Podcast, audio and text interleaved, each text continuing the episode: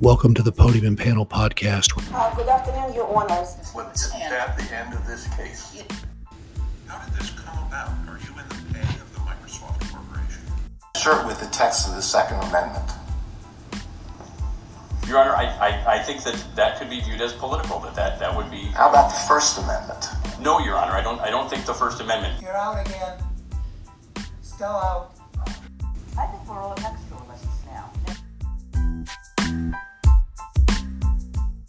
Welcome to episode 162 of the Podium and Panel podcast. Today we have three cases uh, that the pad has found for us. Our first case is from the Illinois Appellate First, Van Buren versus City of Chicago. Our second case is De'Aquino versus Hall, that was recently argued before the Illinois Appellate Court Second District. And our third case is 401 North Wabash versus CNA from the Illinois First District.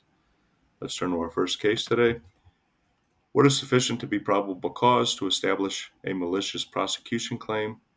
Does a grand jury indictment alone suffice? Are investigating officers permitted to rely on eyewitnesses to a shooting without questioning any inconsistencies?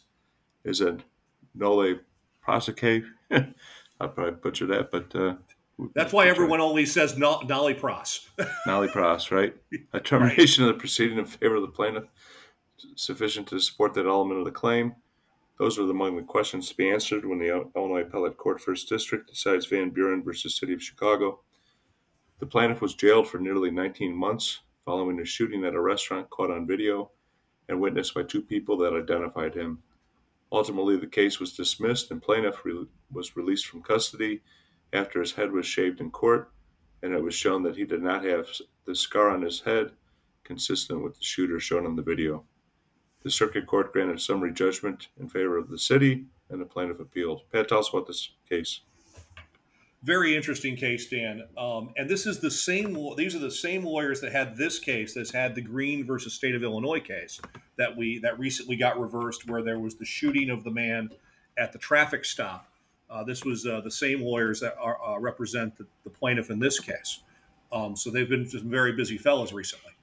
Um, there, Dan mentioned some of the facts, uh, and, there's more. Uh, are more facts. Apparently, there was a discrepancy in how the fellow walked, uh, whether he had a limp. Uh, the one of the witnesses was a, a girlfriend or a former girlfriend of his who said that he had been violent with her, um, had threatened her, and but she also obviously knew him very well and was she claimed she could identify him. There also was a discrepancy about his height. Um, the the shooter was apparently over six feet tall, whereas the plaintiff is only five foot seven.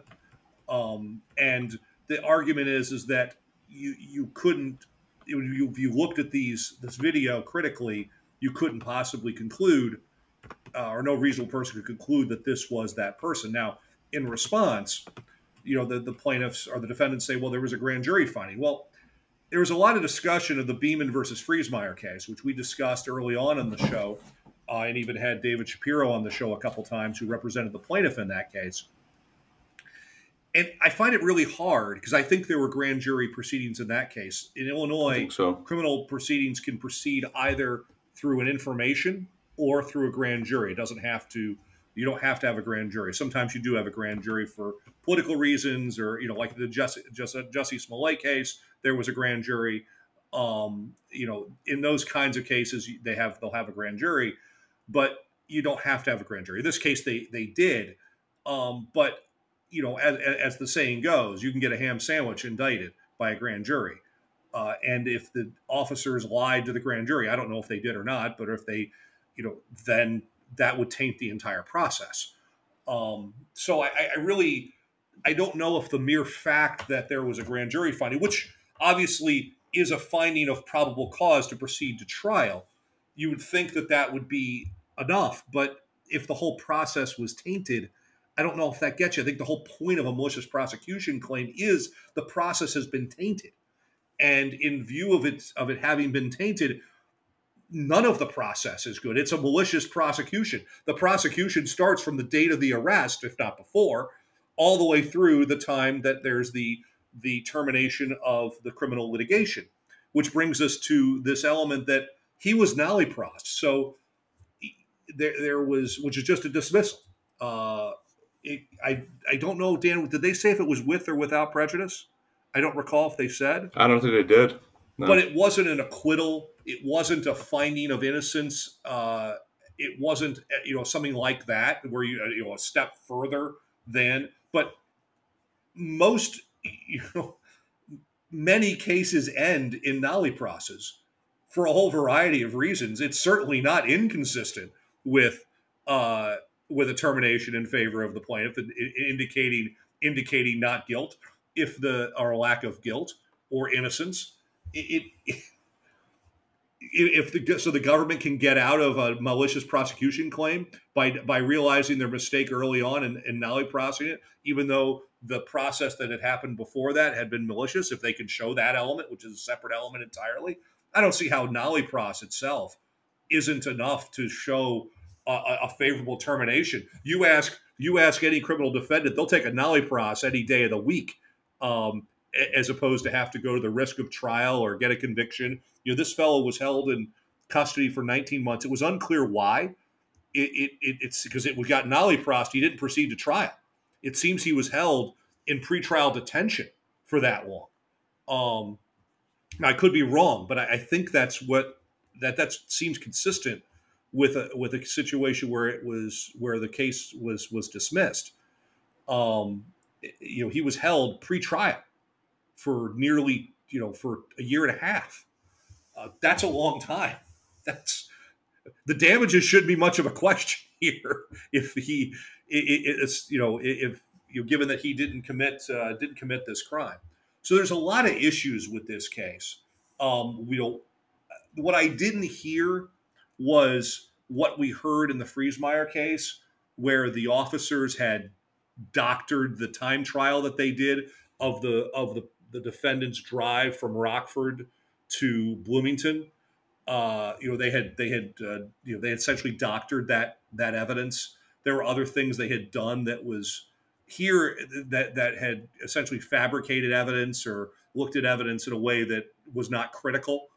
Um, this seems to be some of that in terms of not looking at it critically, but not anything, at least that I heard, Dan, maybe I'm wrong, that they affirmatively, you know, created evidence or or didn't, you know, did something as bad as what happened in the Freesmeyer case. I don't think is what happened in the Freesmeyer case is necessarily what you need. I mean, it's obviously it, certainly makes out the claim, but I don't know if you need conduct that arises to that level in order to show a malicious prosecution.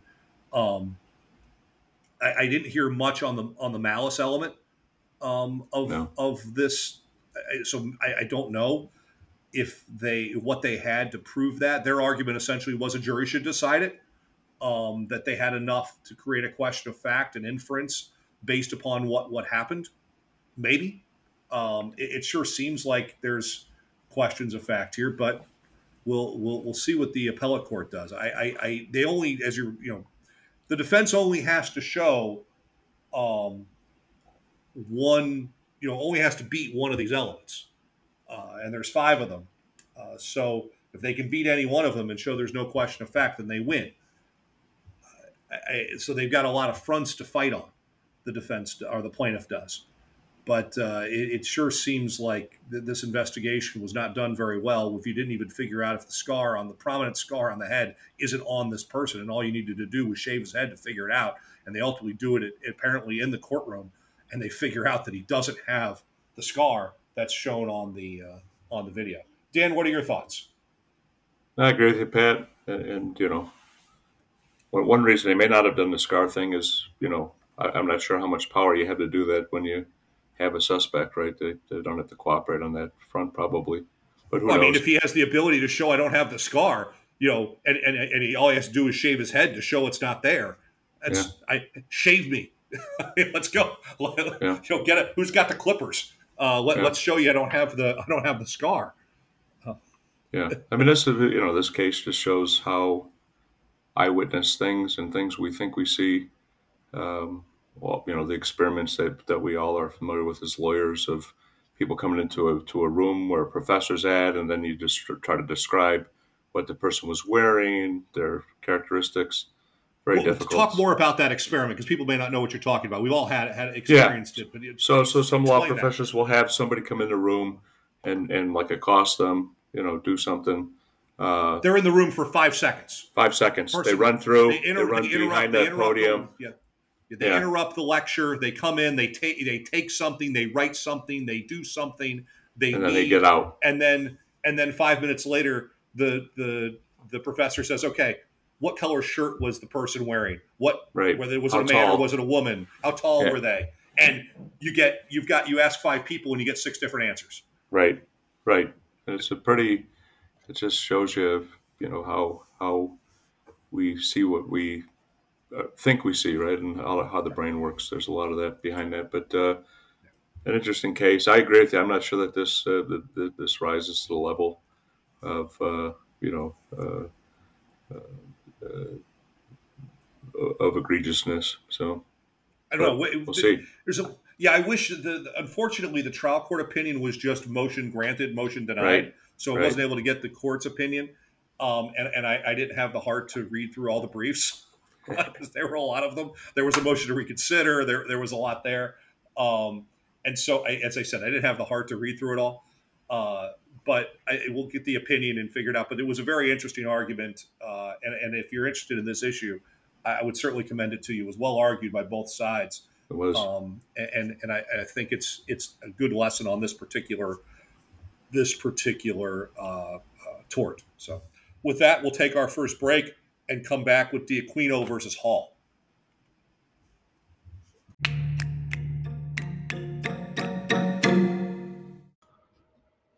Hey, Podium Podcast listeners. If you want to get in touch with the show, you can drop us a line at podium and panel podcast at gmail.com. Please let us know about cases you're interested in or guests you'd like us to interview. You can also follow Dan and I on LinkedIn, as well as the Podium and Panel Podcast page on LinkedIn. We look forward to hearing from you.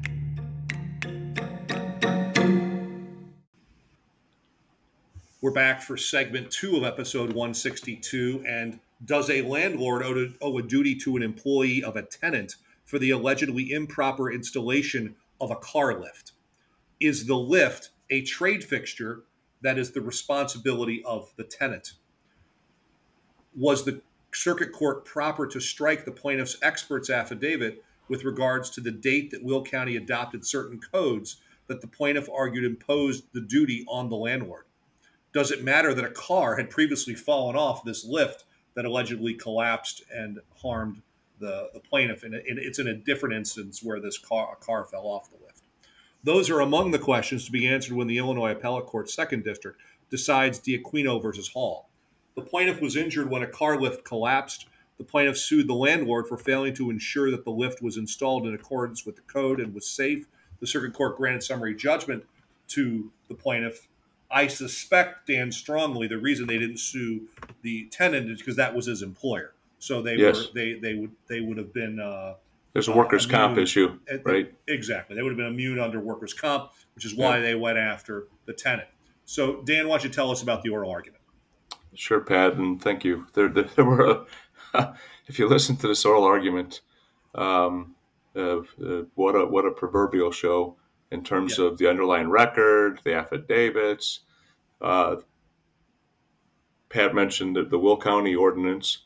What comes up at trial that this uh, this building itself is in Naperville, and so the question becomes: Does the Naperville uh, ordinance, which is separate and apart uh, from the Will County ordinance, uh, trump or, or override the attorney for the plaintiff said it doesn't matter because the same international uh, protocols and international maintenance rules apply.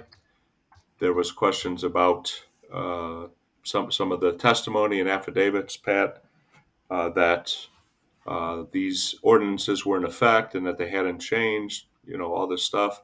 But then uh, some of the questioning from justices and some of the discussion and oral argument, uh, it came out that uh, there was a question. So the the, the uh, uh, these lifts, the original lifts, were installed in 2000 or 2001, I believe it was.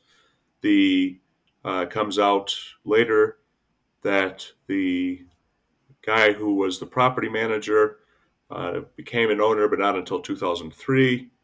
Um, and and what, what's at stake here, Pat, was the general rule that applies in Illinois and many states is that the commercial landlord, pretty much for stuff that occurs within the premises, just like a, a landlord of, of rental places, uh, has no liability. There's certain exceptions, and you know the plaintiff's lawyer came out of the box pretty pretty uh, aggressively and said that the uh, circuit court erred in granting summary judgment uh, uh, predicated on various leases, the ordinances, the duties of a property manager, and a voluntary undertaking. The uh, as I mentioned, there there was uh, w- when the first lease was issued, there were Will County ordinances that debatably, given the given the appellant and, and appellee's positions uh, included the International Building Code and international maintenance requirements. The um, the the original position of plaintiff here is that what really uh, led to this unfortunate injury eventually was that the landlord uh, failed to get permits to install these uh, lifts uh, these lifts were owned by uh, the auto mechanics store down the street. They took them out of there, they installed them here. Uh, a lot of discussion uh, during oral argument, a lot of questions about whether uh, the position truly was that these fixtures that, that were installed by and intended to be taken out by the auto mechanic if they ever moved uh, as their own fixtures there was a lot of questions by the justices of the plaintiff on their position that somehow the landlord uh, became responsible and had, uh, you know, had, had, safety and maintenance uh, issues to address and, and responsibilities because of the ordinance. And uh, like I said, the uh, the ordinances that the plaintiff uh, was discussing at first were those of Will County and then when when asked by the justices and then by the appellee as well, uh, when, when they got up, the uh, it turns out, like I said, that uh, this is in Naperville and like Cook County. So practitioners in Illinois know that a lot of these county ordinances uh, apply, but it's only to the unincorporated and a lot of times the major uh, places like uh, Naperville, Naperville, Naperville, and Will County. Uh, Chicago and Cook County. There's exceptions that say, you know, this home rule doesn't apply to those big municipalities. Um, and again, the uh, Because otherwise, you may have inconsistent rules. You may have right. the county saying A and the city saying B, and you want to just have one. So typically, it's the city that deals with what's in its limits, and the county deals with the unincorporated parts. Yep. In one of the cases, the appellant brought up a case, uh, Kalata, uh, from the early 1990s. I think it was an only Supreme Court case that said the violation of an ordinance is prima facie uh, evidence of negligence. Again, I, you know the the, the justices seem to really press uh, the appellant's counsel on her positions and views. Uh, if you take it to its conclusion, as the appellee said, then what you're saying is that the landlord, owner of the building, uh, would own these uh, fixtures and, and have other responsibilities. Um, that, like you said, Pat, there was there was another incident where a car rolled off the the lifts. Um, they they put some things on t- on them in the corner so that the cars wouldn't roll off. Um, but these were, like I said, these were installed by uh, the tenant of the, of the, building, and so uh, um, that was uh, uh you know that that that, that came out on the uh, on oral argument. One, one of the justices, it may have been Birkett, asked if the ordinance is supposed to uh, be for, for oversight and and uh, again uh, one, one of the things as I as I listened to this oral argument and and was uh, taking notes that I that I thought is is that again I think the the appellant here has a, a hard argument to make. I think to say that uh, that that somehow the landlord, because of this ordinance that talks about uh, maintenance and the international codes, that somehow, even though it's it's an auto mechanics business inside there where those people are there every day looking at stuff, they're the ones that install these uh, items. Uh, I'm not sure that the the argument about permits uh, really would have made a difference. Uh, and one of the justices, I think, asked that question, like, okay, so if they if they did get a permit, right, like, what would that have done anyway? The only, the only thing it may have done is is in some communities. Uh, again, Chicago doesn't do it very much, but I know in construction and other things like this, uh, if if there was a permit process, uh, what it does bring uh, to bear is that city inspectors will come out and look at stuff and sign off on things. But again, I'm not sure that they would have uh, 20 years ago uh, or 18 years before this accident occurred would have found anything wanting or, or not, uh, you know, good with these lifts that would have caused uh, the collapse to, to have occurred. And again, it's a long period of time when you, when you look at when these were installed, 2000, 2001 accident, I think occurred in 2018.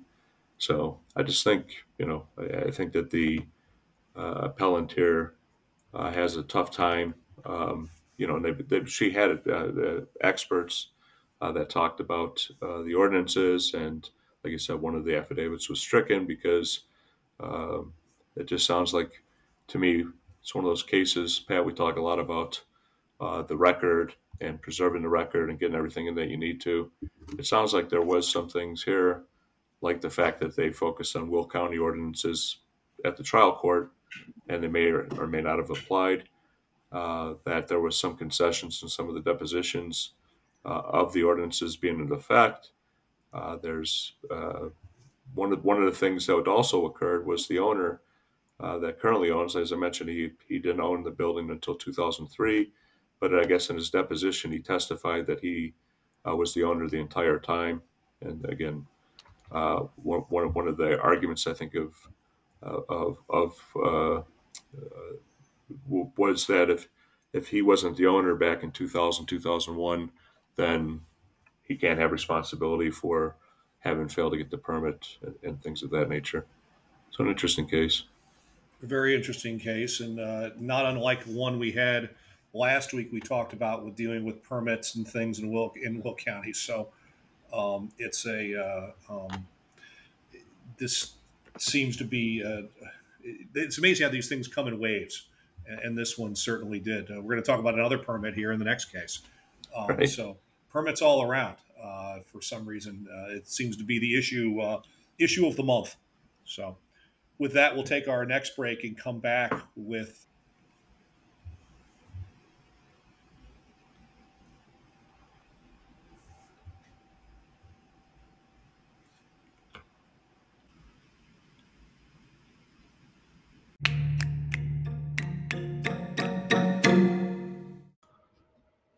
Hey, Podium Podcast listeners. If you want to get in touch with the show, you can drop us a line at podiumandpanelpodcast at gmail.com. Please let us know about cases you're interested in or guests you'd like us to interview. You can also follow Dan and I on LinkedIn, as well as the Podium and Panel Podcast page on LinkedIn. We look forward to hearing from you. We're back for segment three of episode 162 of the Podium and Panel podcast. If you thought Donald Trump had enough legal troubles, now the building that bears his name has legal issues with the EPA and its insurers. Pursuant to a series of permits, the building has used an HVAC system that takes in water from the Chicago River and then ejects the used water back into the river. In 2018, the regulators raised issues with the permit because of harm to wildlife in the river caused by the heat of water being ejected into the river. The building was sued by the Sierra Club and others.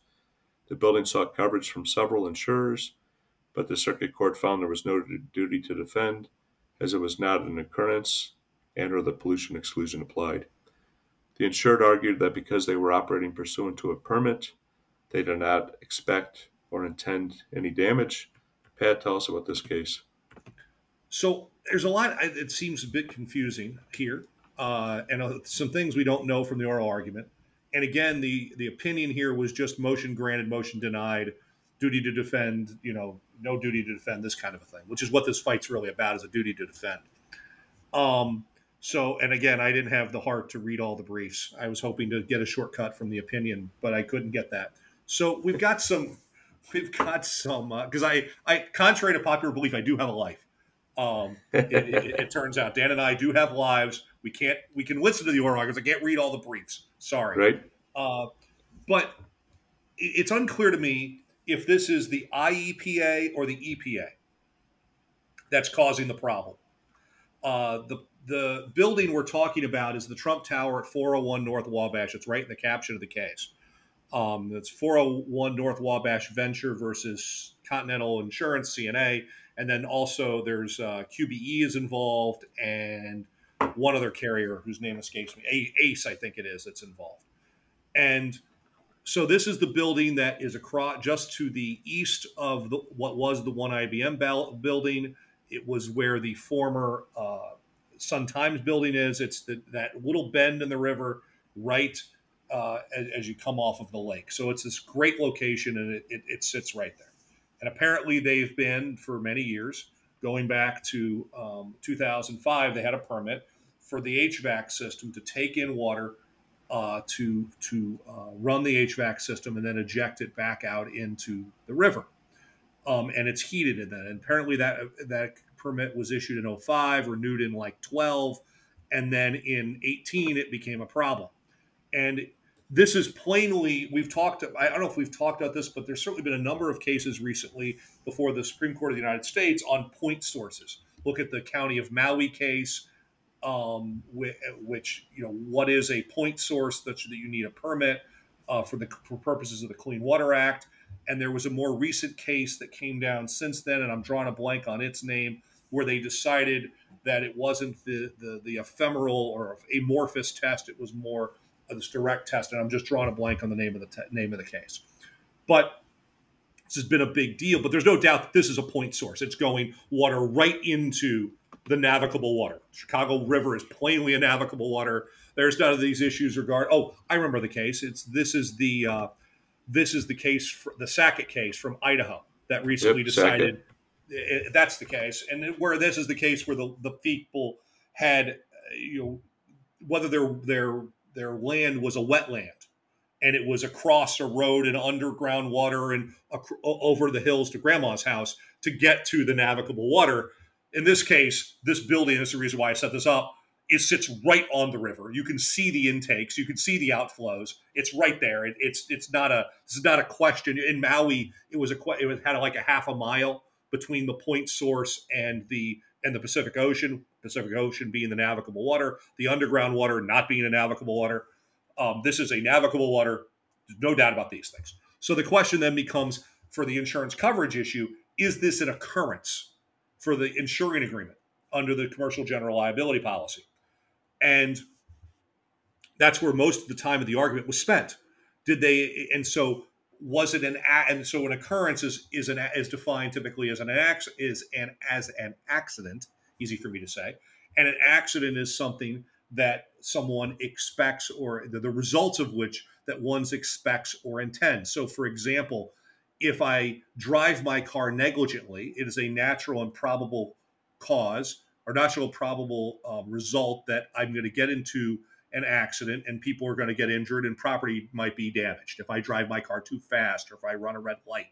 And I, I plain and I, that's just mere negligence. Now, if that's different, then then but is it so? Then the question becomes: Is it a natural and probable occurrence, uh, or natural and probable outcome of discharge of this water that when under the circumstances where you have a permit from the from the regulator, whether that's the state or the feds, do I do, that I'm going to harm fish? That I, by ejecting this this warm water into into the uh, into the river. Um, is that and the court said well that's not that's plainly not that's what the, the circuit court said that's plainly not of course you know that's what's going to happen. That's why you got the permit so you could go do it.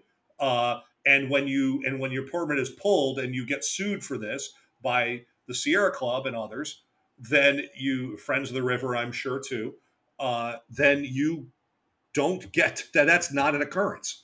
And then, of course, you have the pollution exclusion, And I don't see how this isn't covered by pollution exclusion. This seems about to be as traditional a pollution as you could expect. You're taking water that has been changed, it's warm, and you're putting it into uh, you're putting it into the the the uh, the river. I, I, don't see how it isn't covered by both. I, I really have a hard time understanding what the uh, plaintiff's argument here is for coverage because I neither see it as a an occurrence nor not covered by the pollution exclusion. I just I, I just don't see it. What I'm very interested to find out when we get the case is, you know, the history of these permits and what what exactly they were being permitted for, who was allowing it. You don't necessarily need, depending upon the Clean Water Act did not trump the ability of the states to permit. Most permits for uh, for pollutants are issued by the states. Um, that's you know that that's typically how this is done. It, it it's that that's usually how this how this occurs. The question is, is it the kind of thing that needs a permit? And they hadn't. So the question is, why did it get yanked? Why did uh, who who decided that it should get yanked? What was different over the 13 years? You know, they started in 05 and then in 18 and something's wrong. So what what happened? Why the circumstances change? Uh, you know, frankly, the river had already been reversed a century ago. Uh, what are we? For those that aren't familiar, it used to be that the very polluted Chicago River ran into the lake Lake Michigan, and that was a bad idea because the city gets its water from the lake from Lake Michigan, and so they reversed the river so that the river now, the lake now flows into the river. And when they did that, now the Chicago River then runs into the Illinois River, that then runs ultimately into the Mississippi River. And St. Louis got mad and said, "You can't. You put all your sewage down down our way now." And uh, my understanding is the federal judge says, and so what is New Orleans going to complain now when you send the river, the, send your sewage down to New Orleans? And they're like, you can't, you can't do that. It's like we get to put. so yes, your drinking water now has a problem because of what Chicago is doing, but New Orleans is going to be next uh, in their complaints. So because uh, St. Louis, you know, those that live in glass houses was essentially the argument because St. Louis does the same thing that Chicago wanted to do and is doing and has done. So uh, that's uh, and this is this is going back to the period of time when the slaughter uh, down on the south branch of the Chicago River, you had the uh, you had the slaughterhouses down by the stockyards, and all of that went into the river, and it was running then into the lake and polluting the water uh, that was being used to drink from, and that obviously didn't work well. So then we sent it down the river and sent it down the other way, as opposed to other people. So that's the the huge engineering project of the early part of the 20th century to reverse the Chicago, the flow of the Chicago River. Um, anyway, Dan, uh, what are your thoughts on this case? You're muted, Dan. Yeah, I agree with you. I don't really see the arguments here for coverage. Uh, so we'll see what happens. And you know, the cynic in me says that what changed is, is the politics and who may have been representing a certain uh, party in that building. We know on the tax side who was who was doing it for a long period of time. Uh, a person that's uh, indicted at the Northern District of Illinois. So, yeah, I, I mean, I Alderman guess, Burke. But, oh, I, I, got you. I got you. So, from a permitting perspective, you just wonder maybe, but this happened under the Trump administration. The change happened in 2018. It seemed the EPA was involved, and it happened under the Trump administration. It, it's you know, I, I I hear you. Something changed. I would love to know what it was. We may never know. Well, yeah. I mean, the, the, the permit was the, the problem, though, right? So who knows? Yeah. Yeah. Who the hell knows? Know. Yeah, maybe we'll find out in the in the opinion. Sometimes, as Right. as we've talked about, we you know we don't have full insights into what's going on until the opinions come out, and sometimes you learn facts or things that may have been in the record. Well, that would have been nice to know. right, right. But it would have made our predictions and job easier here. But Exactly. they're not doing it for us. Exactly. They're not. Uh, so with that, that brings us to our BI for COVID. Nothing really doing this week. Uh, Nope. uh, we'll keep an eye on out uh, for that. Uh, our predictions sure to go wrong. We were two and zero. Uh, one I forgot one we forgot to mention last week uh, when I did the show solo. That's on me. But uh, we'll talk about the two cases today. Uh, Dan is 241, 55, and 17. I am 238, 58, and 17. The case I forgot to talk about is State Farm versus Jenkins. This is one we discussed on episode 159. This case dealt with a situation where um, the uh, this is a case where the the court um, found that the plaintiff had to come forward with affirmative evidence that the at-fault tortfeasor was uninsured. Uh, they simply just, you know, simply not having the person's information, uh, them not being cooperative and getting a default judgment, that doesn't tell us anything about it. They had a duty to bring the claim within coverage, and they didn't do that. So, an important case for those uh, in that particular area. Uh, and then that brings us to uh, the one, another one we got right, uh, Bill Bray versus Garcia. Dan, why don't you tell us about that case? And this was the case uh, uh, wh- whether a hospital would be vicariously liable uh, for for the alleged negligence of a physician uh, working you know, un- under the doctrine of apparent authority. This was a case where the, the person was rushed to the emergency room, received some treatment, and the doctor was an independent contractor, and you know there were signs and things, and so uh, an interesting case that uh, a lot of these cases happen. We've covered a couple of these cases, I think, Pat, with signs and this whole concept. You know, back when we were probably young kids, uh, the model was very different. You know, the, the hospital uh, doctors and nurses and everybody were employees of the hospital in many cases, and now uh, that's become less and less of a of a kind of a structure. So, an interesting. Indeed, what I found interesting about this is we learned in the in the opinion was that the plaintiff had already settled with the already settled with the doctors. Right. And the other part of the Gilbert versus Sycamore case, if you settle with the, the agent, the principal's off the hook. So I don't Yeah. understand why this case wasn't done from the get. Yeah. Um, so I, Yeah. I there must have been some agreement or carve out that allowed that. The uh, I, I don't understand. Um, No, what- and again, that's- something else. it's it's something we learned in the opinion that wasn't discussed at all arguments, and uh, and and like you said, we still don't really know what what the heck's going on. There must have been a carve out of some kind, like you said. Maybe the There settlement agreement said that uh, you know that that you know they they weren't releasing or relinquishing any rights to go after the hospital. I don't know. That's right. That way, by the way, we discussed that on episode 127, which brings us to our prediction sure to go wrong for this week. Um, Van Buren versus City. I think this gets affirmed. Affirmed, I think. I, I- don't think it should, but I think that's what's going to happen based on what I heard. I mean, I, I'm a I, I'm I'm a I'm a sucker for these kinds of cases. I don't trust the Chicago police very much, uh, and so I I am a sucker for say you know let a jury sort it out. But I, I, don't think that's what's going to happen here.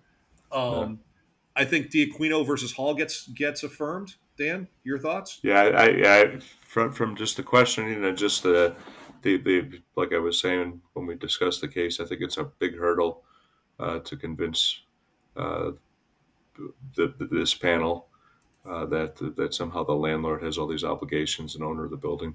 Yeah. And then finally, uh, 401 North Wabash versus CNA that gets affirmed too, right? I think so.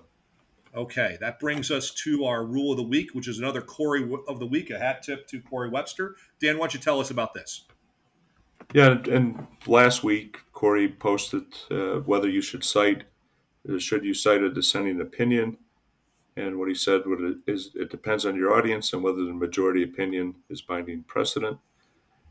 Then he said in California, trial courts must follow published majority opinions of the Court of Appeal. They aren't interested in what a dissenting justice said, but when that trial court's ruling goes on appeal, the rules of precedent change. There's no horizontal stare decisis in the California Court of Appeal. If there's no controlling decision from the California Supreme Court, an appellant panel is free to reach whatever outcome it, it views as correct. Then he gave one ramification. The panel who will decide your case might be persuaded by the rationale in a prior dissent. And then he said he was at a CLE presentation where staff attorneys from the California Court of Appeal confirmed that they look at dissents carefully and that the justices do not hesitate to adopt a persuasive view expressed in the dissent. So, in the California Court of Appeal, feel free to cite the dissent. Just be sure to explain why the dissent got it right. And this is, you know, it's uh, it makes sense. I I think, as he noted, you know, tread carefully if you're going to cite a dissent. Um, but it happens all the time in the Supreme Court of the United States. It happens in the Seventh Circuit. It happens in other appellate courts. Uh, but you have to have some really good reasoning of why you're citing to it, right? And you have to make the argument of why that's the correct law, and uh, you know. But it, you know, if you have it, I mean, that's sometimes that's all you have to, to argue in your case. You go you go with what you got. Uh, Right. And uh, you, you know, if all you've got is a dissent, it's obviously not the best.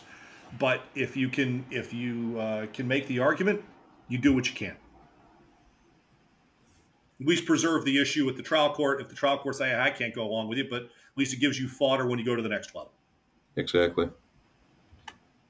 So with that, we'll take our leave. Thank you everybody for joining us this week on the Podium and Panel podcast. We'll see you next week.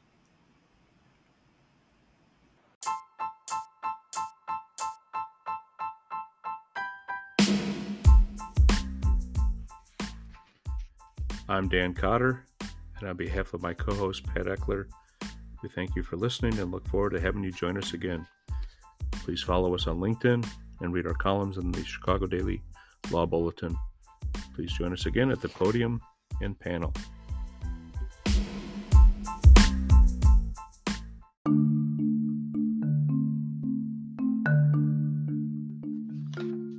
Each episode on the Podium and Panel podcast, we will cover several oral arguments and decisions in civil matters at the Illinois Appellate Court and Illinois Supreme Court, with the occasional coverage of SCOTUS and other appellate courts.